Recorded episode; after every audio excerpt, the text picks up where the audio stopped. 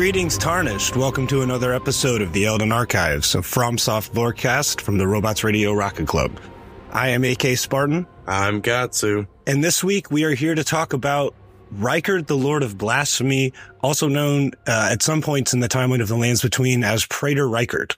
Yeah, no, Rykard is, uh, he's a very interesting character, at least in my mind, because the way that I look at him, Rykard is very involved in the story, yet his boss fight is just so kind of underwhelming to me, wouldn't you say? Yeah, I from the story perspective of things, I mean, in my opinion, Rykard is my probably my favorite and the character I find the most interesting from the lore and story aspects of things in the lands between. But from the boss fight standpoint, we've kind of developed a habit of if there is a boss fight, if whatever the topic for the week is happens to feature a character or an entity that is also a boss fight, we tend to talk about the fight first.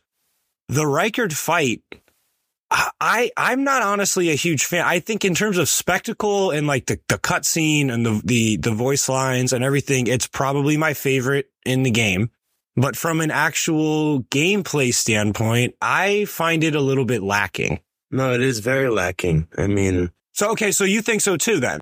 well, because if I think back to, you know, the time that I had played it for the first time, the game gives you the item that you need, the one thing that's, that the, the boss is weak to. This weapon that you can just use to kind of cheese the, the fight in a sense. Yeah, you're talking about the uh, uh, serpent hunter, which you get, like you said, you can grab that right at the beginning of the the boss room there. Which I think that honestly, I'm glad you mentioned the uh, the the serpent hunter gimmick there with the Ash of War, um, and the in the way to essentially cheese that fight, especially if you have multiple people with serpent hunters, you can really cheese that fight. That's probably my biggest gripe with the entire thing is because from my perspective, again, Rykard is such a built up and menacing character in the lore and just important character in the lore. And then the boss fight is not only a gimmick fight, which in my opinion is one of the few gimmick fights in the game, but not only a gimmick fight, but also a gimmick they've done now three times across of across FromSoft's catalog. Be- because I understand it's a Serpent Hunter now, not Storm Ruler, but it's really no different than the gimmick they used with the Yorm the Giant fight. And I didn't like it when it was reused then. this is like again I, I tend to agree with you here. This it is kind of frustrating that they you know it kind of reused this gimmick. If you're going to give us gimmick fights that's one thing. But at least come up with something that's a bit more different if you must give us that gimmick that gimmick fight. The other interesting thing too, I I think is just kind of the inconsist- inconsistency of the entire experience surrounding the fight. Because like I said, I, I think in terms of the cinematic and the music and the entire spectacle of it, it- it's probably my favorite fight in the game and the best fight. And then you play the fight. I don't find it very fun. I don't find it very enjoyable. I, I kind of just want to get it done. But then after the fight, when you get your boss rewards, I think that's also, again, probably one of the more rewarding slash best fights you can finish from a reward standpoint in the game because the options from the remembrance, the, the boss items are the Rykard's Rancor, which I, we have this in the notes. I don't think either of us have actually used Rykard's Rancor that much. no i didn't i was following a certain build when i was playing the game so it didn't fit in there for like that personal reason I think the you bring up a good point with it not fitting into your build because that's kind of the problem I've seen a lot of people having because it you it requires 40 intelligence but also 18 faith. And not many things require both intelligence and faith and that's such a high level of intelligence that if you're going to if you're going to have 40 intelligence you're probably a pure intelligence build and in almost no circumstances as a pure intelligence build do you require 18 faith. Those aren't stats that normally go together. So I, I definitely think that while Rykard's Rancor is probably powerful in actual use, it's very niche in application because of the stat requirements. But the other reward, the Blasphemous Blade, in my opinion, is the best weapon in the entire game. I, I mean, from, I, I get from a PvP standpoint, that's probably not true because the Ash of War is pretty easily dodgeable from PvP standpoint. But from a PvE standpoint, this weapon essentially makes the game or turns the game into easy mode, in my opinion. I, I mean, it is, it's so good. It is very good.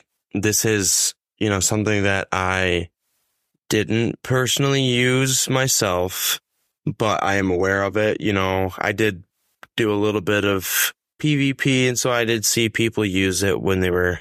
So, I mean, it is a very good Ash of War. It's probably, hmm.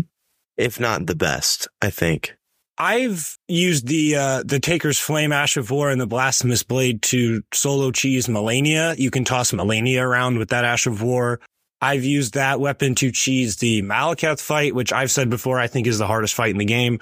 Like I said, it, it's so good, and it also it being a great sword. That's one of the more preferred move sets. I think. I think there's a lot of weapons where maybe there's a good Ash of War involved or something like that, but the weapon base moveset itself is not that desirable. But like a great sword, a lot of people run around using great swords and are comfortable with great swords in these games. And so like having such a powerful Ash of War on a great sword that's a weapon most people are already comfortable with, I think just adds to the power here. I agree with the statement about the great sword move set. I definitely really understand the favor of the great sword because you get like the the reach with it and then also you know the large arcing and swinging attacks. So there's a lot of versatility there in my mind. Yeah absolutely. And i, I think that the weapon being so powerful and being tied to Rykard is also just interesting for what that potentially says about Rykard himself. There's a lot actually that we know or can can discover about Rykard and his his time in the lands between just from item descriptions and adventuring across Elden Ring. And his story starts similarly to who we talked about last week when we spoke about Lunar Princess Ranni. His story starts in Liurnia as he is a direct child of Queen Rennala and Radagon when those two were married in Liurnia and were uh, parents to Lunar Princess Ranni, Praetor Rykard and General Radahn. And that would be a lot, uh, seem to be a lot of the reason why we've already spoken about Rykard a little bit because he was involved in the Night of the Black Knives. That's true. He was involved and we know this um, specifically from the Blasphemous Claw tool item description, which says on the night of the dire plot, which is referring to the Night of the Black Knives. Ranni rewarded Praetor Rykard with these traces. Should the coming trespass one day transpire, they would serve as a last resort foil, allowing Rykard to challenge Maliketh, the Black Blade, the Black Beast of Destined Death. Yeah, and I, I, think that's just important to to establish that connection because it's just further evidence of Rykard being against the greater will and the Erdtree and the status quo of things because uh, his own objectives, as we'll talk about a little bit later on, eventually become very against the Erdtree. Um, almost, uh, I would say probably the most against the Erdtree that a character gets in, in the lands between. But just to double back with the the Carian the, Carian beginnings for Rykard, I think the the the one under the other thing that I think really connects to the Carian aspect of his beginnings is the fact that he just he is essentially the reason why the magma sorceries have become uh, sorceries again in the lands between.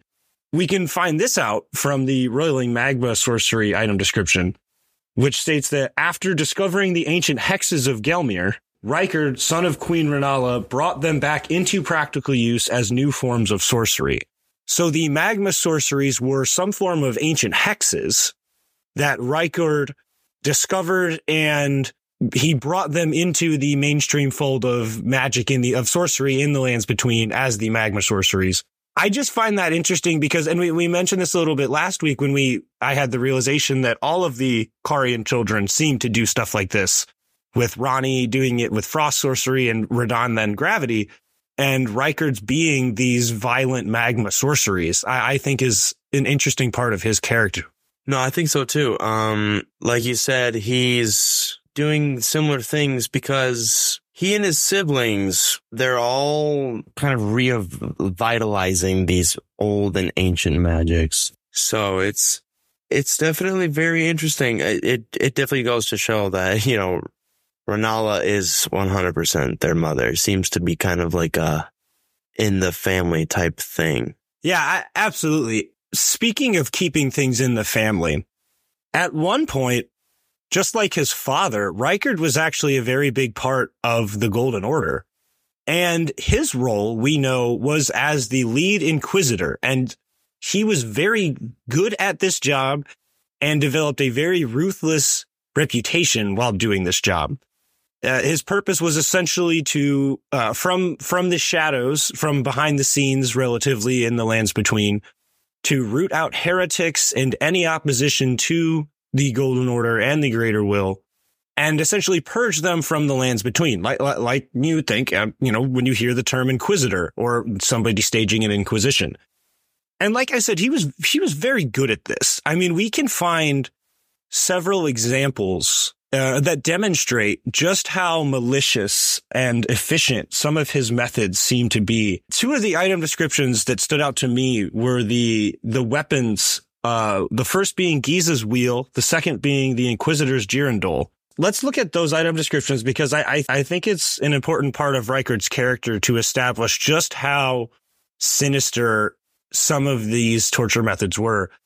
The Inquisitor's girandole item description describes the weapon as an instrument of torture used on nobles behind the curtain at the volcano manor of Mount Gelmir. Its numerous spikes pierce the flesh, then singe the wounds with flame. The smell of burnt blood induces despair in the victim. That doesn't sound very, that doesn't sound very fun. I don't think I want any part of that. No, count me out for that. I don't understand how that is supposed to be a torture method and not just a straight up murder method. Yeah, it feels like it feels like that would almost be difficult to survive, but maybe the uh, the spikes don't pierce very deep. Um, so the the actual the actual spikes aren't going in very deep, but then there's the burning and all of that stuff. I I I, I don't I don't know. I'm I, am i am trying not to think too too much about it because it sounds a little unpleasant. Well, then also I'm I'm looking at the Ghiza's wheel weapon item description, which says great iron wheel lined with flesh flaying blades, device of torture used by Inquisitor Ghiza as the wheel spins. It causes severe pain and blood loss. Can't imagine that being on the receiving end of this, of either of these things, is very pleasant. As you were reading the uh, Ghiza's Wheel item description there, the other thing I noticed, the last part of that item description mentions that the design was adopted for use as the iconic weapon wielded by the Iron Virgins uh, also known as the abductor virgins, which I think is another important thing to mention here as we talk about the torture, the torturous tools used by Rykard and the inquisitor aspect of Rykard's journey through the lands between, because the abductor virgins were uh, designed to both defend Rykard's area, you know, defend, we see a lot of them defending Volcano Manor on the way up Mount Gelmir, but also, I mean, they are abductor virgins. I mean, this is an inquisition. So it would make sense that Rykard would invent something that makes it easier to abduct the heretics that he is trying to purge out of the lands between. I mean, that is a big part of an inquisition is you know, being able to abduct and interrogate the opposition uh, of, you know, to the belief system that you are enforcing. And you know, the abductor virgins, they're a great example of, uh, you know, Rykard's blasphemy. But, you know, another thing that I think is kind of an example of it, um, the, the ringed, the, the finger creepers. I think those are also kind of an example because if you look at the ringed finger weapon description, it says a bludgeon made from an enormous finger sheathed in several heavy rings, thought to have been cut from an ancestor, of the finger creeper. Some life yet remains in this legacy of an ancient act of blasphemy, as evidenced by barely perceptible warmth it still exudes. I definitely think this description literally telling you this was created from an act of blasphemy. I think Rykard, you know, worked together with Ranni to create these. I don't know how I feel about Ranni being connected to the finger creepers, but I definitely think that I've also been of the opinion that Rykard is responsible. I think again that that like as you read the ringed finger item description also referencing a, a, separate act of blasphemy compared to the the grand act of blasphemy that we know Rykard committed uh, with uh, letting himself be devoured by the the serpent and letting the serpent also devour his great rune. But just another act of blasphemy being mentioned, like you said, really just kind of seems to point directly to Rykard and only Rykard because he is the Lord of Blasphemy. But after his time with the Golden Order, there was a separation that took place after some discoveries Rykard made on Mount Gelmir, and he eventually broke from the Golden Order and turned against the Erdtree and the Greater Will and started gathering a following at Volcano Manor. There's a quest line where you yourself become one of his followers at Volcano Manor and you work your way through and it leads to the Rykard boss fight at the end. You see the fate of all of Rykard's champions and you too can, can join the Serpent King as family. And I don't think you can really, we can't really talk about the Volcano Manor uh, assortment of characters or that quest line without first mentioning Tanith. Tanith is the woman that greets you when you first get to Volcano Manor. She is sitting in the uh, little chair or throne or whatever you want to call it there with the Crucible Knight behind her and she is your quest giver for that storyline. She is also Rykard's consort, and we know a lot about them from the consort's mask item description, which is her mask. And it, the item description says it's mask worn by Tanith, Lady of the Volcano Manor, in the image of a foreign queen. Long ago, when Rykard first set eyes on Tanith, she was working as a dancer in a foreign land. And I, I actually want to stop my read on that just briefly there to look at that real quick because I think it's very interesting that Rykard is another example of a character in the lands between that at one point ventured to a foreign land. You you kind of read my mind there. I was honestly just thinking the same thing. It's it's kind of an interesting kind of theme going on. Do you think that could have anything to do with his ultimate decision to rebel against the Erdtree so ferociously?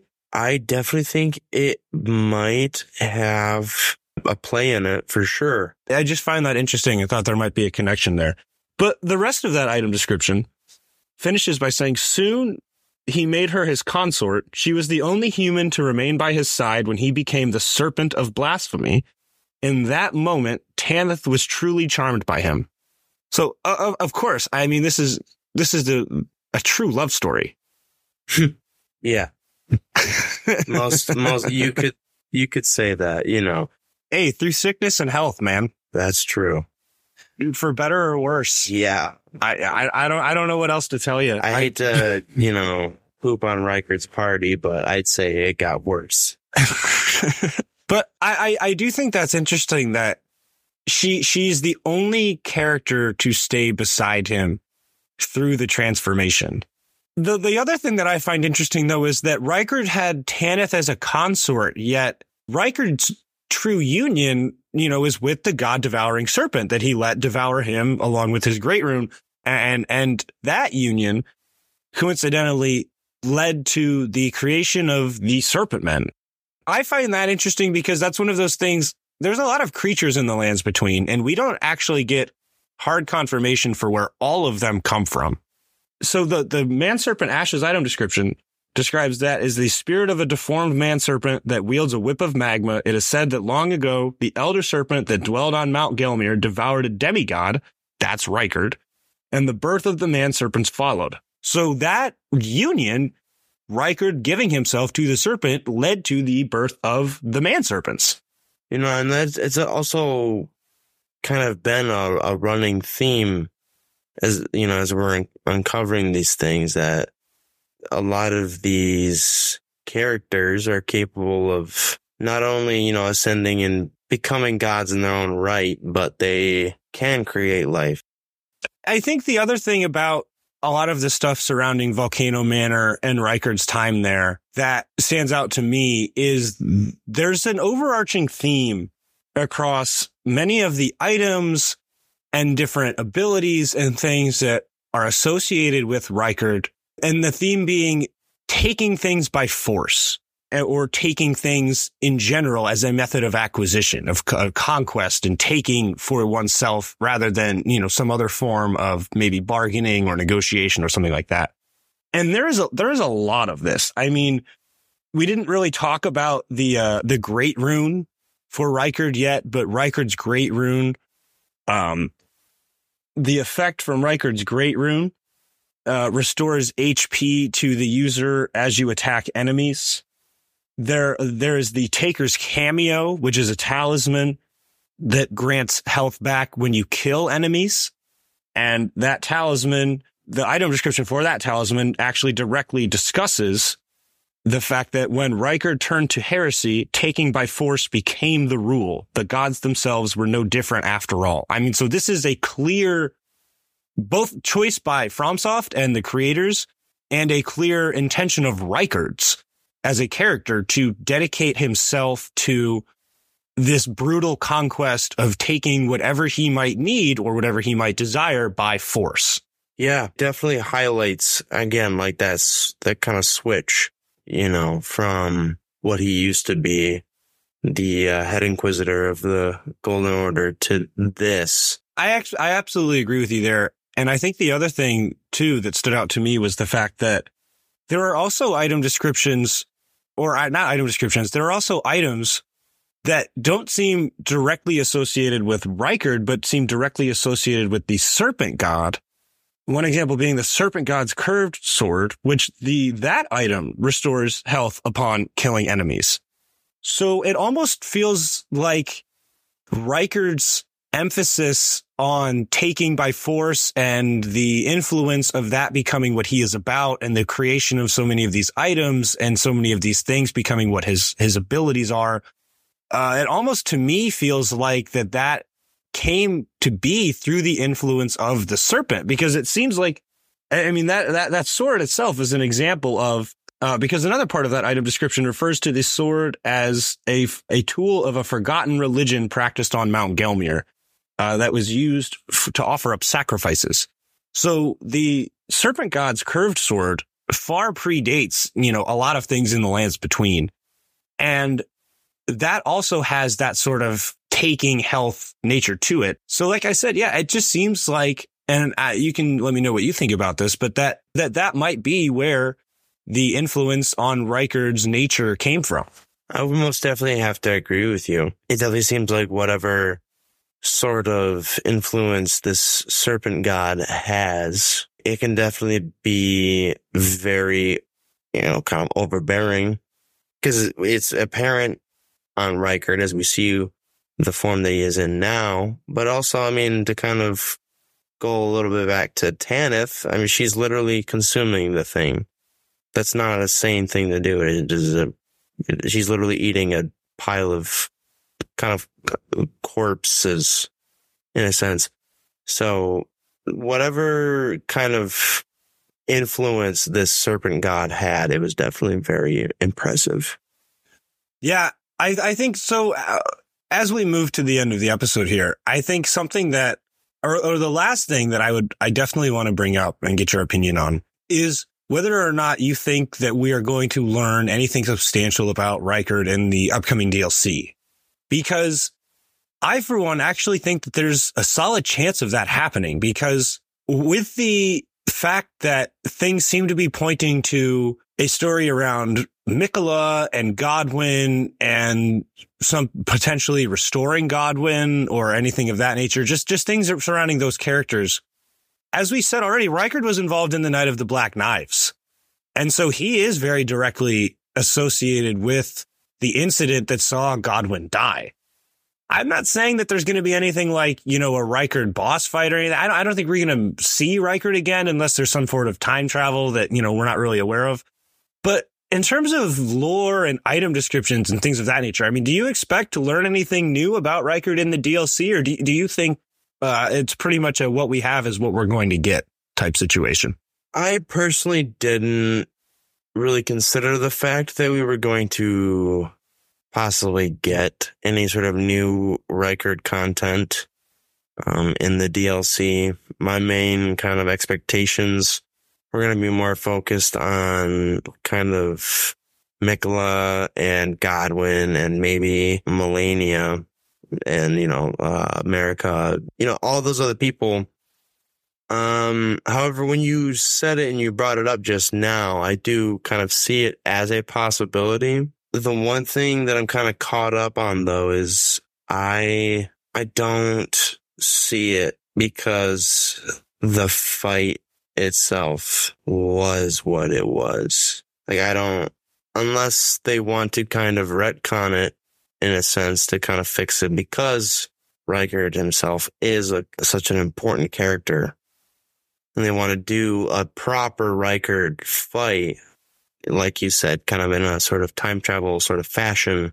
I could see that as a possibility, but I do not see it really being kind of a huge chunk of content. Yeah, I definitely think that the it, it seems like the DLC is going to be Miquella and Godwin focused, but I do think that, like I said, just just to wrap wrap up my thoughts, I think that there's a pretty decent chance that through learning more about potentially the Night of the Black Knives and how Godwin died, there will be additional information about both Ranni and Rykard in the sense of we will potentially learn more about what went down that night and, and where they were involved and things of that nature. And, and maybe even a little bit more of why they went against the Golden Order. But next week, we're going to talk about a guy that never went against the Golden Order. We're going to finish up the Carian siblings and we're going to talk about General Radahn. He's, yeah, he's, uh, staying strong in his faith, some might say. Yeah. And so that'll be next week. Like I said, General Radahn. And then just to go over the, uh, what the plan is for the episodes after that. After that, we're going to wrap up the Carian royal family as a whole and talk about Rennala, the queen of the full moon. And then we are going to shift over to the Erdtree royal family.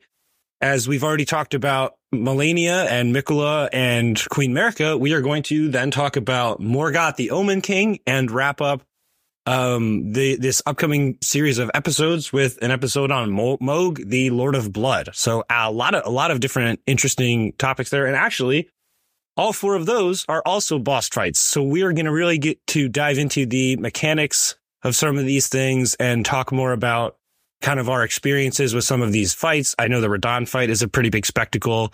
The Mohg fight is a pretty big spectacle. I, I love the Morgott fight. So I think, I think all of those are going to be pretty fun discussions because there's a lot of lore there too. I agree with you. And also, I think, can we correct me if I'm wrong, but once we finish up those batches of episodes, I think that will conclude us talking about all of the, um, the demigod children. Yes, uh, technically Godwin. Godwin, we would not have covered. Gotcha. So, I mean, it's kind of a, we're kind of coming to a close on, uh, that chapter of this, uh, Elden Ring saga in a sense. So it's kind of, it's kind of exciting. I'm, I'm excited to, to do those episodes. Yeah, absolutely. Yeah. And so everybody can look forward to those episodes coming up. Like I said, uh, as far as contacts goes, of course, you, uh, everyone can feel free to reach out to the show um, any anything we get in the uh, the Twitter DMs or the email, uh, we will read out on the show if it's like an opinion or something. If somebody has a theory, uh, that's part of why we announce the episode topics in advance, or we try to at least uh, try to make sure we do, is because we are trying to leave things open for people to send us responses uh, of some kind and be like, "Hey, this is my theory on Radahn. This is my theory on Rennala," and we will incorporate that in the show. Um, but the uh, the email for that contact is the Elden Archives, all lowercase at gmail.com. We are also on X, like I said, at Elden Archives. And then I am at, uh, Elden Spartan. Uh, Gatsu, what's your handle? I am at Gatsu995. And then, of course, uh, like I said at the beginning of the show, this is a Robots Radio Rocket Club podcast, which means that uh, we are on the Robots Radio Discord. The show has a channel there, so you can chat with us there. We post episodes there, and f- feel free to uh, chime in there and, you know, chat with us about Elden Ring. And also that Discord uh, has links to a lot of other shows from the network and just things of that nature. So I encourage anybody to check out different things from the network in general. Other than that, uh, I think that is our time for this week. Next week, we will be talking about General Radahn and we will see you all at the foot of the Erdtree. When a wasteland detective and a vault girl cross paths, no criminal is safe. You're both under arrest. Don't move a muscle if you know what's good for you. Based in Bethesda's Fallout series, follow Walter and Bunny as they traverse the Texas Commonwealth and New Vegas, busting big crime rings We'll need all we can to expand into Vegas territory. and surviving anything the wasteland can throw at them. It's him! It's the Mothman! Featuring a series of nail biting narratives and guest stars from across the Fallout community. It's anybody's guess what thrilling case is up next. War never changes, does it, Bunny? No, it certainly does not. True Vault Escapades, a Fallout audio drama. Available anywhere you get podcasts.